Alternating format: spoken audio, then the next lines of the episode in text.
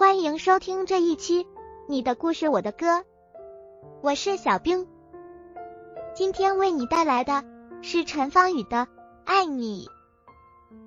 先来听听这位网友的故事。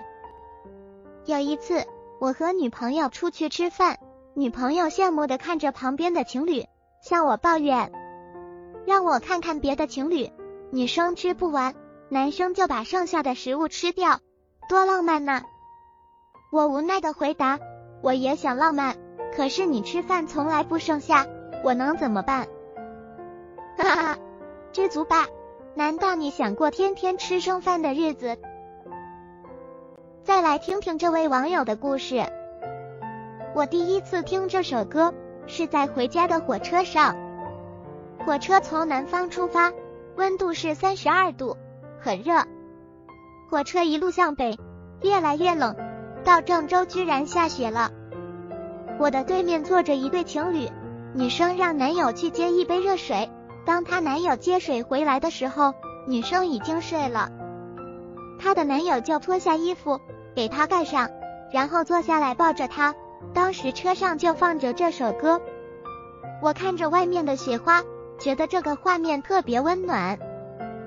小冰听了也感觉好温暖，祝愿大家的爱情都这么甜蜜。欢迎在节目的评论区留下你的故事，你的故事我的歌。为你带来陈芳宇的《爱你》。